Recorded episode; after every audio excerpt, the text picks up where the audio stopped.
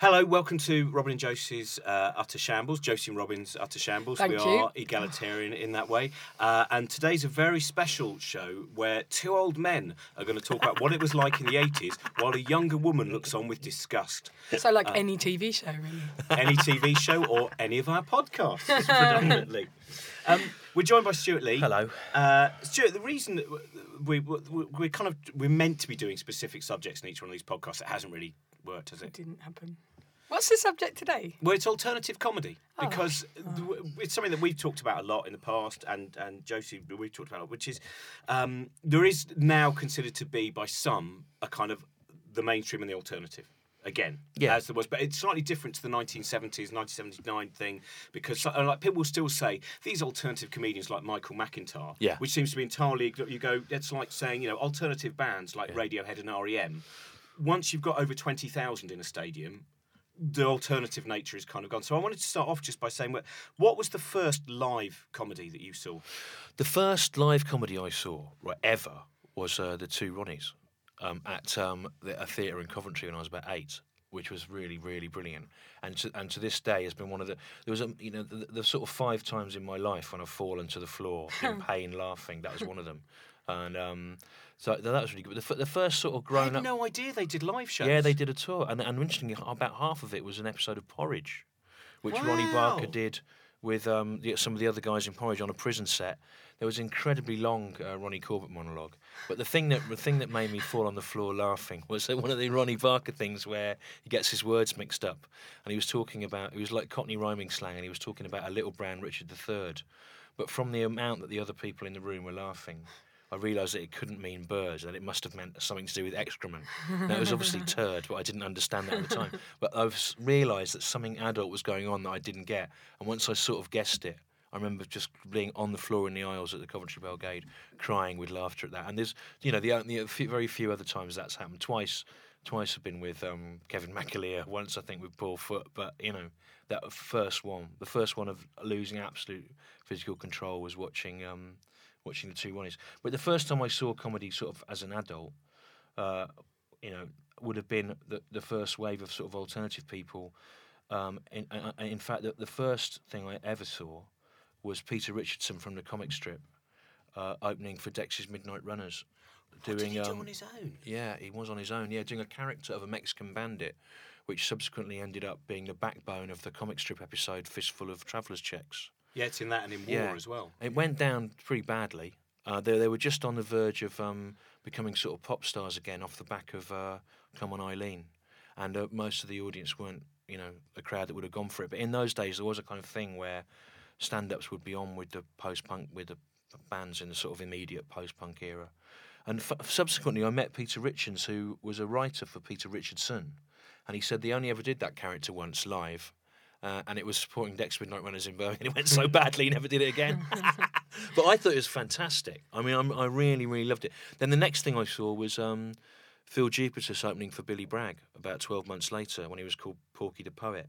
And Billy Bragg back then used to tour these like sort of review shows where it was um, it would be him, the Frank Chickens, uh, like Hank Wangford's country and western band, the Sid Presley Experience, who were like an amazing kind of uh, sort of Stooges kind of hard rock sort of band. Uh, um, he uh, that became um, the Godfathers, and uh, Phill Jupitus used to be on a lot as well. And I saw Phil a couple of times with Billy Bragg being Porky the Poet, which again he used to do. I think he started doing that act again. He did, Yeah, he did like- Edinburgh this year. and it's sort of like it was again. It seemed amazing at the time. It was sort of the, the kind of first ideas you would have as a teenager. I mean, he was only about 17, 18, and he was a he was a fanzine editor. He edited a fanzine called Jamming, and he would have been very young. And uh, he used to do things about, you know, what if there was a riot in Trumpton, and he'd do a poem about Trumpton, but it was all like the Brixton riots, you know, that kind Hang of on, thing. that's half man, half biscuit. Yeah, no, there wasn't that one. There was another one. I was going to say otherwise everyone's going to go that Jupitus No, it was those. wasn't it was those sorts of things. Yeah. You know? And then, um, then the next thing, then the thing I've talked about this so many times that I probably will just say it exactly as I ever have done. The pivotal thing for me was seeing. Um, uh, I, I probably saw Rowan Atkinson around that time on tour, and they did a theatre tour with um, with uh, Angus Deayton as the sort of support Hmm. guy. What sort of theatres? Are you talking like 400 seaters or one thousand? What with with uh, with Rowan Atkinson, four or five hundred seater, probably been the uh, Alex in Birmingham. You know, I mean, not there wasn't the thing then. There wasn't. There was nobody was doing stadiums, and comics didn't. It didn't really. They do thirty dates. You know, it didn't really. Didn't really think there was a market out there. Um, so when it was exceptional to see, I remember not going to see um, the uh, Rik Mayall and Alexei Sayle tour. I remember. I can't remember why I didn't go. I remember not going to Dave Allen as well. I remember my friend James trying to get me to go to both of them and not going, and I really regret that. Then, but the thing I saw that was why I'm here today was, uh, which we talked about before. Well, all of us. It was when I was 15, 16, seeing Ted Chippington open for the Fall, which was sort of it was amazing to see someone doing really weird stand up to an audience that didn't particularly want to see it, not caring about whether it went down badly or well, but that it being hysterical for pockets of the room, mm. you know. And I think that basically that was a very created a very bad precedent in my mind that I've tried to maintain ever since. But in those days, stand-ups did used to go on with bands, and I, you know I've been asked to do it. I'm sure we all have. I've been I- you know I've been asked a number of times, would you open for people? I opened for the Nightingales about ten years ago because Ted Chippington used to, and that was okay. But I had to do my 1988 open spot set because you have to have something punchy. And I'm opening for the Ex, who were. Uh, uh, for the 35th anniversary of the Ex, the Dutch anarchist uh, free jazz, uh, hardcore punk world music band at Cafe Oto on the 30th of uh, of November. Well, I don't quite know what I'm going to do there. But that's a different thing, isn't it? Because the moment it becomes really art house, the mo- if, if you've got Yeah. a pop band, like uh, as everyone knows, you know Matt Lucas supported Blur, and of course that was uh, you know they, he were a very successful indie pop band and Yeah. a guy that at that point no one had ever really heard of. And because I, think that- 'cause Vegas it- went down very badly supporting Embrace as well. I remember. But also, you've got to think about it from a staging point Yeah. of view, because like then you've got people who like need to sound check or test Mm. stuff, and it's sort of a weird atmosphere know. to think about. And you'll have a bloody radio mic but just I, knowing but you're I've as got. good. and- I, and I, I hate being an old man, which but I'm I'm thinking about it. But I do think it was slightly different 30 years ago I because think it's exactly the same. well, the, no, because there wasn't way. the YouTube, and there was only three channels of telly. Can I and just if- say, if yeah. you call it the YouTube, you seem more like an old man. I know, yeah, I You've been on the YouTube. I know. And then when someone came out, Yeah, yeah, doing, I you'd never have seen anything like it. Yeah. So you'd shut up and listened, or you at least give it the benefit of the doubt because No, it was really amazing because there was no other way of finding out about these things. So, you know, so spoke in an immediate post-punk era, stand-ups or performance poets or performance artists on a bill, people gave them the time of day because I think they weren't saturated with options. So you kind of think, all right, let's see, let's see uh, how that goes down. Not always. Whereas now you can think all comics are immediately shit as you go onto YouTube and find something that was filmed on someone's phone and then is cut at the point of the punchline and all yeah, of those. yeah, yeah. But you're right. I mean, I think that is an interesting because I, I wonder again as old men. Sorry, Josie, but the the kind of uh, excitement of word of mouth. When I first went to the comedy store, when it was it was the second incarnation. It was still broken chairs Yeah, I remember down in the subterranean, and, and I went there and there was uh, Julian Clary's Joan Collins fan club with at that point very long blonde hair, rubber vest, Fanny the Wonder Dog. There was Andrew Bailey was Oh, yeah. there in his Freddie Benson incarnation. This guy in an enormous glitter jacket with a skull face, climbing over beams and challenging to, to cut people's hair, Yeah. while then playing a mini harmonica attached to an action man. And there was a sense of what have I come to? I've come to another world. yeah, yeah. Yeah, but Whereas you know now- what? go on. no, that still happens Yeah, now for yeah. me all the time. Like you just have to go to the right nights, Yeah, and it's well- still the same delight, and it's still sort of, you know, as obscure because yeah, there'll be some things on YouTube, but not enough, not Yeah. really. And like someone like Ben Target or Oh, I'm not Dr. saying it's Brown or gone in, in No, any no, I way. think it's I, I, I think there's a, uh, you say that th- you know youth culture. Obviously, youth culture only really started in the 1940s. So there's a couple of generations where it was all an entirely new thing. By the time old men like us in the 80s already, you you know, it was becoming slightly kind of faded. They were beginning to use pop music in adverts. You know, that's a bizarre thing that in our lifetime it never used. They would use a bit of classical music, and that would be fine. then someone went, imagine using a, so- a soul song to sell jeans. Yeah. This is we've never imagined such Yeah, a yeah, thing. yeah. So I don't think that there's not a, there's certainly not a lack now of exciting Mm. interest. In fact, a lot of the alternative stuff, I reckon, if I went to see that now, as we did, do you remember when once we, we had to review Saturday Live? Oh, Uh, God, yeah. And we watched it and we went, well, this was. You know, as, as a 16 year old, Mm. turning that on Channel 4 at 8.30, whatever it was on Saturday, going, look at this amazing world of an audience forced to stand up and watch comics who was saying the most amazing. And then you watch it now and you go, whoa, a lot of it was quite a bit like old punk and things like that. You go, Yeah. it's, it needed to happen, but Yeah. it's not a thing best left in your mind and not returned to. Yeah, yeah. So that's the, the th- what was your first experience of a live gig? Um, I think We went to a lot of like, oh God, this is going to sound really middle class. We went to a lot of like theatre shows. You don't have to get quieter when you get middle class. Well, you know, that's how it works. I went, I went to see Lee Evans with my mum and my stepdad when I was 14. And he and I heckled by mistakes I didn't understand. So this is like about six months before I did my first gig. Actually, I went to see Lee Evans and I went to see Eddie Izzard within about two weeks. And it is a bit ridiculous that, but when I was doing stand up, I hadn't done any seen much stand up. But I think to be honest, it was probably Well, you were very precocious when we were going to gigs as teenagers. You instead were doing gigs as as a teenager. You know, the, It was Do you know? You know what? I, th- I, I think I was lucky that I hadn't seen very much. Right, basically, when I first started doing stand up, I'd seen Phill Jupitus do Porky the Poet twice, mm. Ted Chippington once, Sadowitz, Arnold Brown, Norman Lovett, and Arthur Smith. Don't need to see anyone Right. else. Huh?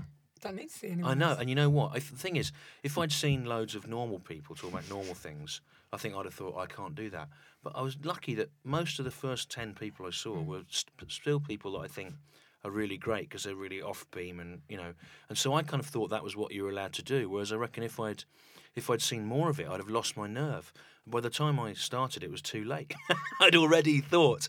I'd already thought that was how you did it. Yeah, that's know? how I felt like in terms of like uh, because I started before I realised that I could be frightened out of it or Yeah. intimidated out of it, and then just kept going. But I saw Lee Evans, and he was d- doing a bit, and because I'd not really, I'd seen so much TV comedy. That's what really sort of switched me on was sort of watching Monty Python and, and watching. I used to sneak upstairs and watch the Mary Whitehouse Experience, and I didn't understand it Yeah. at all. and I was like eight or nine, and I used to like convulse with laughter. It like hurt me how much I was laughing at it, and I don't really understand.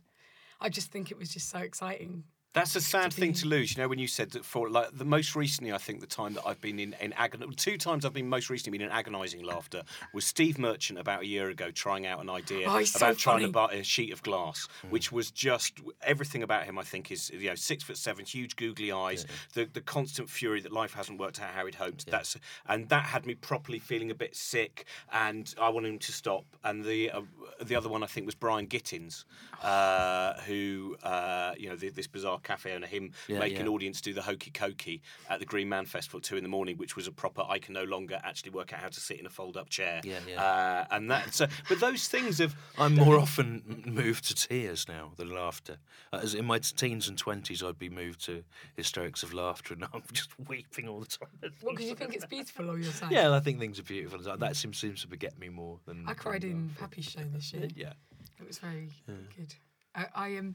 Um, uh, I, love. Um, I think Brian Gittins is so brilliantly funny because he can do things like just go, and Yeah. then and that's enough to like. Well, that's the interesting thing is Brian Gittins is I would say that that kind of thing. There was the, I don't know if there was a period of time or not. I, I the the the ninety. There's definitely been a period of time. By the way, that was a very broad statement. There have been a selection of period of times, whatever some physicists say.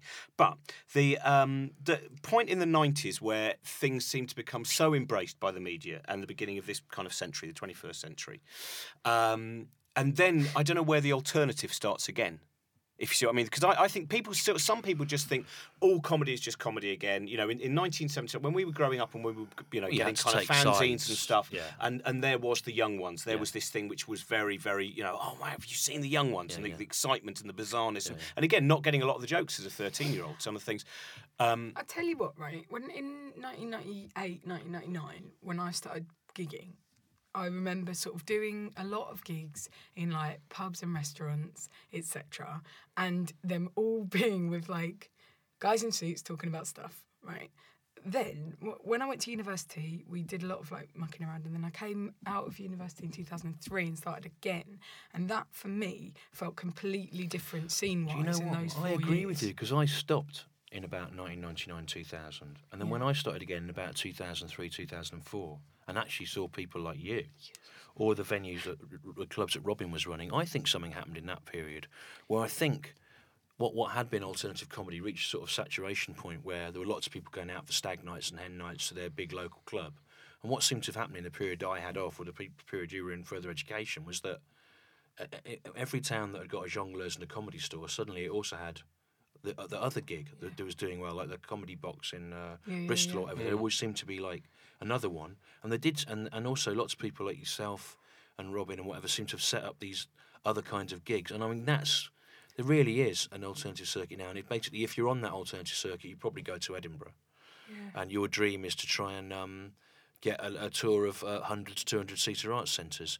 If you're not, if you're not on that circuit, you do comedy stores, jongleurs, whatever is highlights, whatever they are now, and you you um, you go to Edinburgh once or twice, and your dream is to get spotted, to get on uh, roadshow, and then get a tour of uh, thousand seater stadiums, theatres and stadiums. There is a slightly different thing, and, and that's short term as well. That's like, can you do that once or twice and then become some kind of celebrity Yeah. and, and not have to really do stand up? And um, whereas so I, I think that alternative circuit, for for want of a better word, and I think it'd be good if someone could come up with a name for it, is seems to be about people that are interested in long the long term sustainability of operating at a at, at, at a reasonable level without massive overheads, you know, of actually doing stand up. The other one seems to be a shortcut, to, and that's why I think something like something like the, those roadshow type shows it favours people that have got stuff that can be chopped up into thirty second chunks that works in isolation without a character or a setup or a point of view framing it. Um, so you get a lot of people like that going through it. Some of them are very good, obviously, but um, So you mean it's uh, the, the, observational that, that for a lot of that stuff to be successful uh, is I'm just like you. Here Yeah. are things that you do, and then of course you also have the Milton Joneses and, and the Tim Vines Yeah, and good- people like really good as well. But there's yeah. there's a schism or the because uh, uh, about last year I just mentioned that I thought the Edinburgh Fringe Festival showed that there was now a mainstream and alternative circuit, and that there was definitely there were two. To, and I mainly the mainstream acts, friends of mine, were like going, "Oh, what are you saying? Well, I've, I've got to kind of join in Michael McIntyre's army." And I went, well, "It's not an attack. This is what I find interesting is that I, I think there's nothing wrong with you know all, all of the kind of people like Michael McIntyre, etc., who you go, yes, the, the people want to watch it. There's, it doesn't destroy comedy No. by them existing. well, in it- fact, it by having something that helps, you know, do you think it does? Because that's what I find interesting. Sometimes you seem quite pugilistic towards uh, that. Well, that's that's that's partly because I've realised that I've been doing, which is complicated, not something I'd ever find myself talking about. But I think, I think that, you know, personally, I, I sort of, I admire and like most stand-ups, right? Because I because even someone that's doing the same twenty for ten years on the highlight jongleurs comedy store circuit still has to make real choices on a night in a room. You relate to them some way. So personally, I, and I always find it interesting to watch stand up. The the sort of the sort of Stewart Lee on stage is is me like without. He he sort of had the brakes removed a bit, and, he, and he'd be more angry about it, and you know, and and and um, and jealous and that sort of thing. So it's like, I mean, but I do, but I do, I do think it's a useful distinction to make, because I, I, I do think that um, there's sort of a there, did seem to be a sort of assumption that if people aren't ready out of the box to do those kind of programs, those packaged kind of um, roadshow type shows, they must not be a good stand up. Was actually, I think, on some way there must be something slightly deficient if you can do those programs, because it probably means you're not thinking about a bigger picture of a show as it works as now. There's probably nothing unique enough about your voice that means it can't be Mm, snipped up, mm. you know. So I just think, but on the other hand, there's crowd control skills and joke writing skills that those comics have that are very different to something, say, Brian Gittins or Kevin McAleer uh, could do. You know, But then again, someone like Dave Allen would have, uh, it, if you, if you you know went back to his early days, would have fitted on something like the Roadshow perfectly because he had great observational routines, you know, five to ten minute routines where you could I, go. I don't know if he would have done. To be well, honest, I I, think think- that, I think the level of concentration required wouldn't. Wouldn't Do you know my trouble is I don't really watch them because I don't really watch any telly, so I don't know. Yeah. But I think you're right in- in terms of the aims of what you're told. That that may well be one of the problems, which Yeah. is that you have to look out a little bit of going. Um, maybe the aim doesn't have to be ten minutes No, and no. then and then Think you know, long term, Yeah, yeah. and that that's one of the harder things. But also, I th- I think like it's okay not to think about what you write like a shark. Do you know what I mean? You don't have to be like, oh, I need to be blah blah blah. You can just go, what are the things that sound delightful to me, and how can I pursue those? Yeah. Or, you know, how can I write as much as possible, and how can I enjoy it as much as possible, and how can I make things my own? Like, it doesn't have to be so aggressive. Yeah, well, I think so- and, you know until such a point as you've got, as you've got um, responsibilities, either social or family or relationship or financial. You know, people should try and be trying to do what they want to find their own voice. I mean, it is difficult, and it's much more difficult now than it was 20 years ago. Because 20 years ago, 25 years ago, there were all sorts of back doors. It was cheaper to live. there was all mm. sorts of benefits and scams, and you know, you got paid in cash for gigs. T- transport was about a third of what it is now. But also, So it was sort of- newer. Like people, mm-hmm. I mean, people probably had done all those things, Yeah. but in in not so prominently. I Yeah. think there was sort of less things to draw on in the tradition. Do you know what I was thinking though? Um, ten years ago, nine years ago, I was thinking about me and my friend Andrew O'Neill, and um, I when we he start he ran a club called the Troy Club. Yeah. right. Yeah, I remember that. And that was in the Troy Club uh, in Kingley Street, is it? Yeah, yeah. It's sort of above a semi-legal Spanish dance hall, Yeah. which I think is still there. Yeah, yeah. Um, and So let's just call it a legal Spanish dance hall for the time being, then. Sure, if it's still sure. there. Let's let's not close down the semi-legal Spanish um, dance hall due to your loose lips. okay, sorry. I think it's above just an empty shop. Yeah, an empty shop or a legal Spanish dance hall. Yeah. And um, basically, it was a tiny little room, and like Russell Brand used to do it a lot and was incredible. Like He just- was good, wasn't he? He was came? incredible. He was terrible in the nineties. Was when he? he started out. That'd yeah. be that heroin. Yeah, then, Yeah. then he was quite good for a bit, and was then he just- became a celebrity. Yeah, now Yeah. I just wouldn't even know whether or not I could be bothered to watch Yeah, it. But yeah, yeah. seeing him live, oh my god, it was just incredible. Like tiny little room. Anyway, um, what we had at that time was like this real visceral hatred towards what we thought was hack and what we thought was mainstream. And actually, I mean. To be honest, I don't know how much those clubs and my club at the time really, in a massive, meaningful sense, differentiated from other ones, you know. Uh, but I'm like writing tracts and pamphlets you know what? about like how much we hated the But I mainstream. don't think you should start. People Yeah. should you should start from that position, right? You know, you should start from you should start from that position and work backwards, right? You should, you know, when when you when you can afford to occupy that sort of position, you should.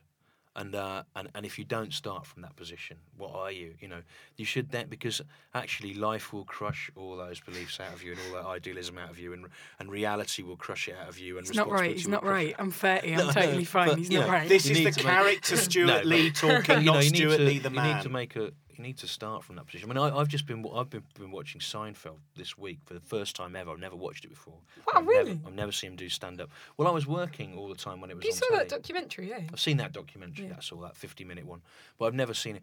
And um, the obviously in the sitcoms, you, I'm- up to season four now. It's really good. Yeah, it is really good, and you get you get kind of thirty second snippets of the stand up. Two of the bits I thought were absolutely appalling, like just pathetic. But mostly I thought that's quite interesting. He's like he's done something there about a really dull subject Yeah. and made it quite funny, and it made me think maybe when I do series three of uh, Comedy View, I'll try and do a week of like things that I would normally never write want to write about, like lifts or elevators or restaurants, or Yeah, and just yeah. see what you can do with it.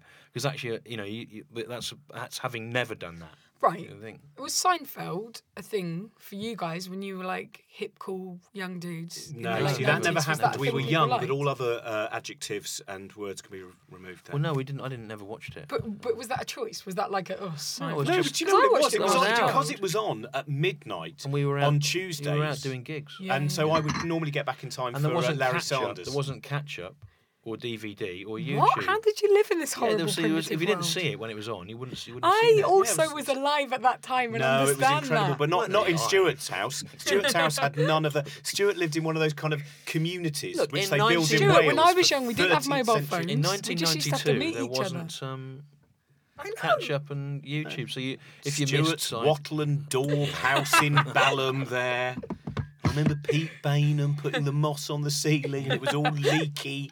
The um, He only half did his uh, like his trying to do your voice. No, do you know know. what? The other day I was I your was I was doing another DVD for Go Faster, and I was just I, I spent an evening just filming extras, basically, yeah. just titting around with an audience, and I wanted to do some joke jokes, just Yeah. because I, I love joke jokes, and uh, and I realised that one of them was a Tom O'Connor joke. Well, I, well, it's Oh, not right. Tom, but the first time it was actually yeah. Tom O'Connor joke, so I decided to do it as you Oh, right. doing Tom O'Connor's well. joke. It takes ages. I know. oh man, Tom O'Connor did it in about three minutes, doing your voice. Going, oh no, you know, it's, you know, turns out you know the Pope's his chauffeur, right? It was like, and I could see the audience going, yeah, because I was, you know, I've always complained about the fact I talk very quickly, which the advantage means that I don't have to do very crafted material. Hopefully, the rhythm eventually Yes, people just catch up. But the, the disadvantage is I have to use so many words, Yeah, yeah. whereas you find a good sentence and repeat. Well, you have to think very carefully about this. Yeah, if you're gonna have one Actually, you know that sentence. one thing you said about DVD. Right? There's another thing, right? Is now, okay.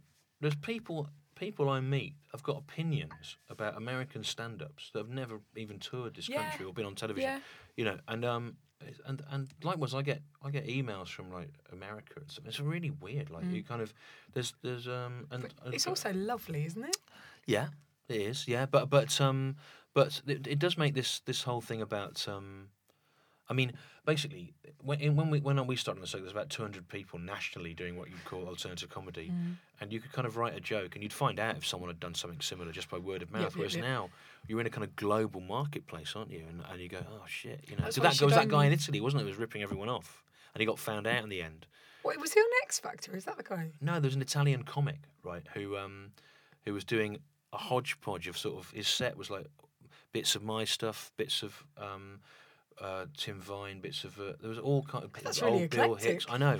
In Italy, In the Tom Italy. O'Connor joke is, is seen as one of the great absurdist moments. that would be so sort of- funny if this guy like. So when he's doing your bit, he slows right down, and then when he does what he Tim. Vine, he puts on a hat and is like, don't know how- la, I don't know how he did la. it. Perhaps the you know the defining factor was that it was in Italian. But that's the exciting thing is because that has changed. Because you know, a, a, say a decade or more ago, Yeah. there were certain acts that you would watch and you'd go, "Hang on, that's been taken from an American." You know, there were a lot Yeah, of yeah, Uh, because I you'd hear that. people go, "What do you think uh, we'd call uh, what's that shop called? The big shop over there, Walmart." Yeah, we yeah, go, yeah. "What do you think we call Walmart over here?" And you go, "Why?" Why are you writing a joke based around Yeah, Walmart? yeah, yeah. And then, of course, once all these shows came out, people went, "Oh no, this is a disaster." Everyone's heard of these things. But g- going back to the, the, the alternative thing is because I don't know if that def- what if there is a definition. If in fact this might be one of the problems now is it's broad enough that you can't actually go here is broad because what Michael McIntyre does. Uh, is probably does he actually go out there and go? I must create this for a market, or is it because he really wants to talk about? No, I think he's- know, so, so, that's what he wants so, to this- talk about. so what I'm saying is, there's Yeah. ma- maybe what offence, but drives does him is not. write? Sorry. Does he even write what he He does? Yeah, doesn't no, he write all does. of it. Doesn't he? Oh well. I mean, I haven't really watched Well, much he of his doesn't write stuff. all of it but- because because if you've been around long enough, you can spot the bits that he's bought off Paul Tonkinson. Oh right. Okay. Yeah, like the the routine about the '80s pop group The The. oh right. which was a Paul Ton- old Paul Tonkinson routine. Oh, routine. I've forgotten that one. He's not. He's no. It wouldn't occur. So it's an old Paul Tonkinson room from routine from like 1989. Oh, I when do remember that one, yeah. Were in the charts. But overall, what he's writing is, No, is you know, that, that that's what he because he does it. One thing that I know he gets a lot of flack, and uh, you know, he gets a lot of flack and he gets a lot of money. I mean, that's the Yeah, thing, yeah. isn't it? Once you're that famous, that's Yeah, what yeah. happens. But I would say he obviously really does love comedy. He's not, you know, there are some people you meet and you think this is just a stepping stone, or you're just doing it because the hours, that you know, you don't really care. But he is Oh, very no. passionate about what No, he I think does he and thinks, very worried. I think about. he really, you know, likes doing that. So can I can I go back to it? You Yeah. know, when you talk about what's alternative and what's not, and you were talking about this happened in 1980, this happened in 1990. One of the things that's different now, I think, I noticed this hanging on to my little music critic job, is that there used to be a sort of linear cultural progression, right, in influences, right, and things would come and go and Yeah, whatever. I know what you mean. And like, in, for example, in pop music, you could sort of see, like, uh, when people got in, lots of people got into big, big star, mainly Glaswegian bands in Mm. about 1990. Someone told me that's because Fopp found a load of old big star records and sold them in Scottish record shops, and then suddenly all Scottish indie bands sounded a bit like Big Star. that is where I got my first Big Star record well, in the to be old honest, Fopps. 22 or three years ago, it's not an impossible thing to think because again, there wasn't the internet, there wasn't so you you know things did go in sort of ways. Like there's a theory that all uh, indie bands from New Zealand in the 1980s sounded like the Velvet Underground because somebody had a Velvet Underground album in Dunedin, you know, and it's it's sort of that simple. So there used to be like linear cultural progressions of things, and obviously alternative comedy in the 80s was a reaction to the 70s, and then you had the new lad stuff in the 90s that was a reaction to the politically correct stuff of the 80s, and on and on and on. Right, the weird thing now, I, I got I re- listened to a record the other day by a group called Admiral Sir Cloudesley Shovell. Right, They'll like never get anywhere with that name. I know. Well, it sounds like Budgie, who are an incredibly unfashionable early '70s British blues rock band, but it sounds like Budgie with '60s sort of psychedelic effects on it, played in a in a way that sounds a bit like a late '70s New York punk band. Now that would never. I don't think that would ever have happened 20 years ago, but now it happens because all things are available for you to mm. listen to simultaneously. Whereas before you had to kind of there were But that's the things thing that came and went. So iTunes. with comedy, you know, you know, they can take Yeah. what they want from different times, can't they? Yeah, that's like with iTunes, the way that some songs now are in the charts, but they're from 1983 Yeah, yeah. because they will have been used in a film or something, yeah, and then yeah. people pick up on it. Yeah, what I that is find most interesting about the Glasgow Big Star thing Yeah. I bought the, uh, the my first Big Star album uh, in, in the Glasgow Fopp Yeah. in the early 90s, but I also bought the Best of the Bangles. So looking at the kind of many worlds interpretation, there are now many bands, uh, early 90s Glasgow bands, that actually were more influenced by Bangles than Well, Big yeah, Star. except what's the best Bangles record? Walk like an Egyptian. Cover of September Girls by Big Star. Oh, is it? Yeah, which they which which is on that uh, album with all the squares on the front. Which they and they they were covering Big Star when you couldn't get a Big Star record anywhere. Ah. So you know it may. I have haven't got been that. I've got a hazy shade of, you know. Simon and Garfunkel. song. Yeah, that's so- very nice. But um, you know, I mean, it's sort of. So I, I should imagine with comedy, if you're a young, if you're someone in your teens that's into comedy, you can look on YouTube and you can look at all different stuff from all different eras, and it isn't sort of codified like it used to be when we were younger, it went in chronological periods. Mm. It's just all this stuff you can sort of have a look at. So we haven't really got anywhere, I suppose, with with the. It doesn't matter though, does it? That's the, it's always interesting whenever we talk about comedy on the show. But it always becomes the most serious subject, doesn't it? Yeah, but I Uh, mean, I, I think that the I think that the fact that there is a kind of uh, homogeneousness about the sorts of people that you see on the big stand-up shows on telly would I do, I do think that helps to create a um, a uh, an alternative culture and market. Certainly, if I was a teenager now and I was watching all those shows, I would hate them. Mm. And I would hate all the people on them, and I wouldn't want to be a stand-up. But then, if I came and saw some of the sorts of nights you put on, I might oh, want to be. You know, so it's sort of. I would, but but the, the other thing is, it also benefits them because the fact that there's an alternative. I mean, I noticed the the, the reviews for Kevin Bridges and Michael McIntyre and whatever this time around on their tours in the broadsheets, they tend to go, well, it doesn't do this, and it doesn't do this, and it doesn't do this, and it doesn't do this, but. Twelve thousand people were laughing, and you'd be churlish not to um, not to admit, admit that three stars. So I think actually the existence of an alternative, of an unreliable alternative scene where things might be shit, but will be interesting, actually helps consolidate those things as well. Because it means if you want if you want a dependable big night out, you go to see those people. So I think it, it's sort of quite it's quite um, helpful. What was sort of unhelpful, I think, was when people with very different aims are being judged against each other by critics and, and the public. You know, it's not they're not trying to do the same thing, and there is a kind of assumption that all comedy is the same. Whereas no one would say that about music. You know, no one would go to see. Uh, a, a qu- qu- quiet piece of Estonian holy minimalist classical music and say it wasn't loud enough. Yeah. Yeah, I couldn't dance to it. You just expect you knew that its its I, purpose I was try to different. explain that every, when I get people, you know, when, when when you get a message every now and again, I, I understand why you avoid the internet, and someone just says you're not funny. Yeah. And I will always, you know, just reply going, "You don't understand the difference between subjective and objective, but thank you for your feedback." Because that's the, you know, the, there's, the, and but people get so passionate more than anything else. Whenever I write anything about comedy, I get more reactions saying either that I'm right or I'm wrong, or I'm glad someone's written this, or I'm furious someone's written this, than if you write about something which seems to actually have uh, world importance. You know, when people get like on, on forums and stuff like that, sometimes there's tremendous aggression about someone who you go, well they're not even on telly very much. They're, they're so. When people get furious about something that is easily avoidable, you can be furious about a politician because you think they are in some ways affecting my world, possibly by what they're doing. But going, do you know what makes me really angry? Sometimes I walk past that comedy club in Rathbone Place and the window's open and I hear a sentence come out from that comic and that makes me furious. And you go, just walk quicker. It's fine. Maybe they'll close the window next time. It's winter now. It's all right. Well, and the only thing that seems comparable to me is when I stumble through talk radio, and loads Ah. of people seem to have an opinion about how they would manage uh, a fo- the, the England football team, even though they have no background. And they're so sport. angry Uh, about so angry about how they would do it differently, even though you know they're probably thirty stone and never even run for a ball or you know. But I think I think with comedy, it's that everyone likes to think they have a sense of humour, and it's one of the things on dating things, isn't it? GSOH, good sense of humour. We all like to think we have a sense of humour, and uh, and it defines us in some way, and that it's a good thing to have. So I suppose that's why people get wound up about comedy because if you don't get a joke, on some level you feel you're being judged. Well, that's the difference because I think one of the things you've said, just going back to that, is unreliability is something which I think we need to promote more often. Yeah. I think with one of the wonderful things about the and, and it happens. There's lots of clubs now that are doing this more and more, uh, which is going. You've come here. We're all going to experiment. Hopefully, you're going to enjoy it.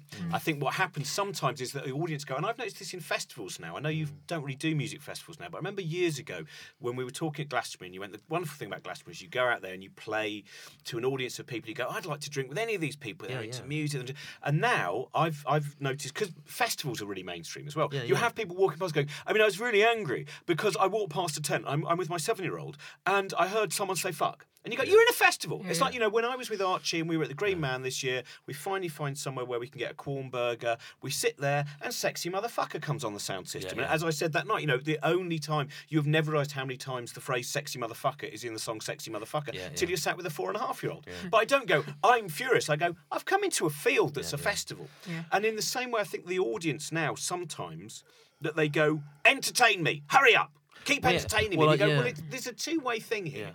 I think if people think, you know, that everything's for them, and I think it's because there's so much choice now. It's what you kind of expect to be entertained on your own terms.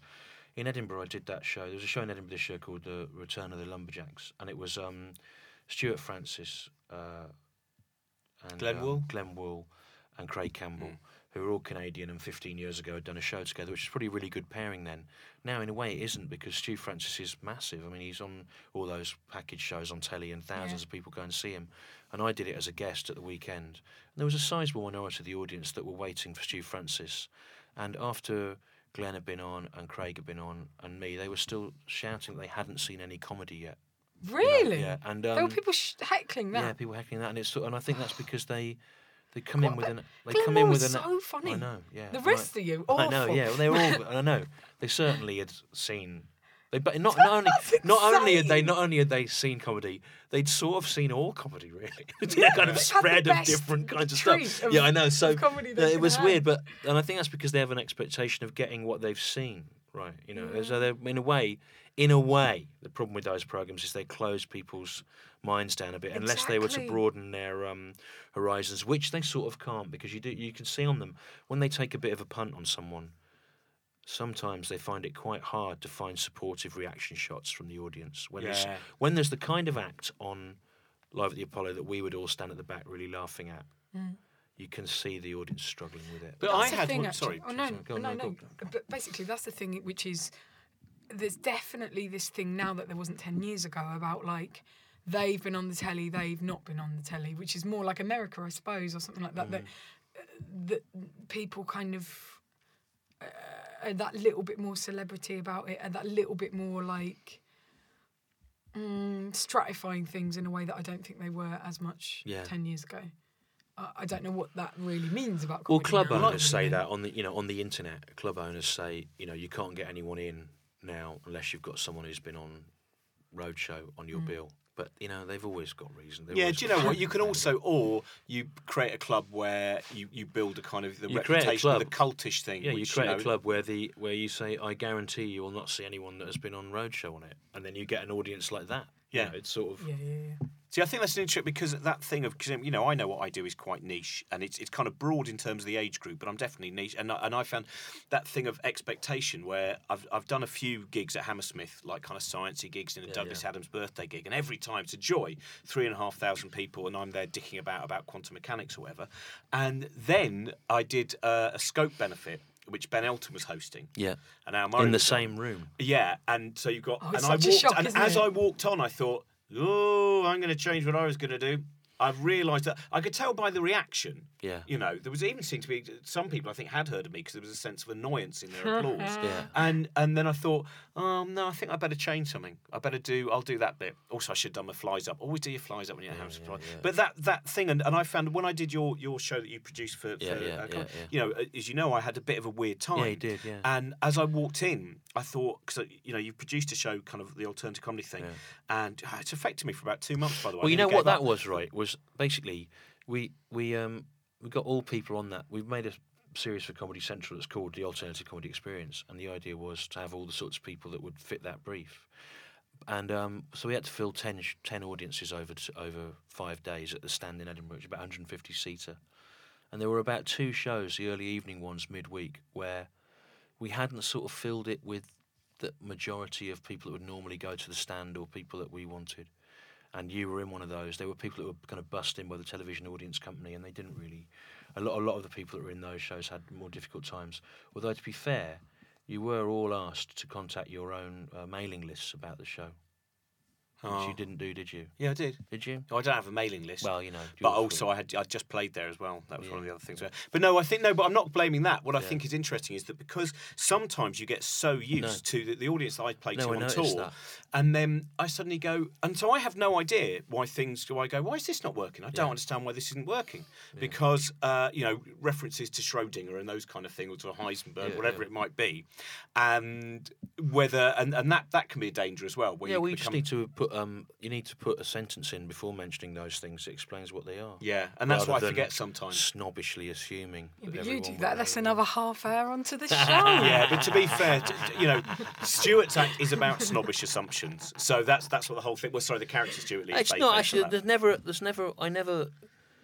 I never mention a thing that I think that I think people won't know about. Do you know what? I get this it. thing, and I, I don't want to be Yeah. like You'll tetchy about this. to us. And this isn't about your show. This Yeah, is just generally that I think Schrodinger's cat being the most famous thought experiment of all time. Do you know what? Catch the fuck up. No one- Schro- no, Schrodinger's cat is is no. I'm I'm sick of Yeah, that but what idea. about people who are like 12, 13, 14 who don't know what that is? They're not in And there, are they? Because there's a licensing thing where. What, they sneak in? And actually, do you know what? I get 13, 14 year olds in, in I the know, and sometimes they'll be like, Yeah. "Oh, I love it," yeah, because Yeah. they haven't drunk any alcohol yet. But the thing is, you've got to accept that there'll be some people who are ignorant not by choice, just by circumstance. For example, when I was a teenager, I didn't know about the existence of things like Bikini Kill, so I liked things like Hole. That is not to my detriment. That's just because I was groping for what I wanted and I couldn't find it. Did you right? use the Babes in Toyland bridge that was made or not? I did. The the only way I found Babes in Toyland was by going to a proto Poundland and looking through the tapes and buying myself. That was Babes in Harmon Toyland Leon's sister, you know, Babes in Toyland. Who's What, Harmon Cat- Leon? Not Kat Bjelland. No, uh, Michelle Leon in Babes in Toyland. Who's Harmon Leon? Harmon Leon was an American stand-up who still does the fringe occasionally, but I think he he sort of must have independent wealth of some sort. He had um he had uh, He's got all that Toyland money, right? no he had some great um bits on. We we went and stayed with him in San Francisco in the um early '90s and met uh, lots of people that subsequently became famous, like the uh, the the bloke that did. That you know that magazine might it became another one Oh, uh, Dave Eggers. yeah Dave Eggers was around he used Oh, to do yeah. stuff with him Uh, Harmon Leon, who, yeah, yeah. he's. Uh, um, thanks very much. There's producers coming. We've Oh, got to great. stop now. This podcast was produced by Adrian McKinder and edited by Mike Pell. Now, Um, please, if you listen to this in the next um, 50 odd days, would you sponsor my film just for 50 pence or a pound at sponsume.com slash romance underscore and underscore adventure? For more podcasts, visit comedycentral.co.uk slash podcast. Do you see what I did there? I actually put it in the middle of the thing, so, So they've got to can't keep that in. it out. And Stewart's uh, DVD is out in November. His new Yeah. Carpet Remnant World DVD uh, is out in November. Oh, I've got a I'm on present for tour as well. You're on tour. Yeah, You're I'm only one not on tour. Go and see Josie Long on tour.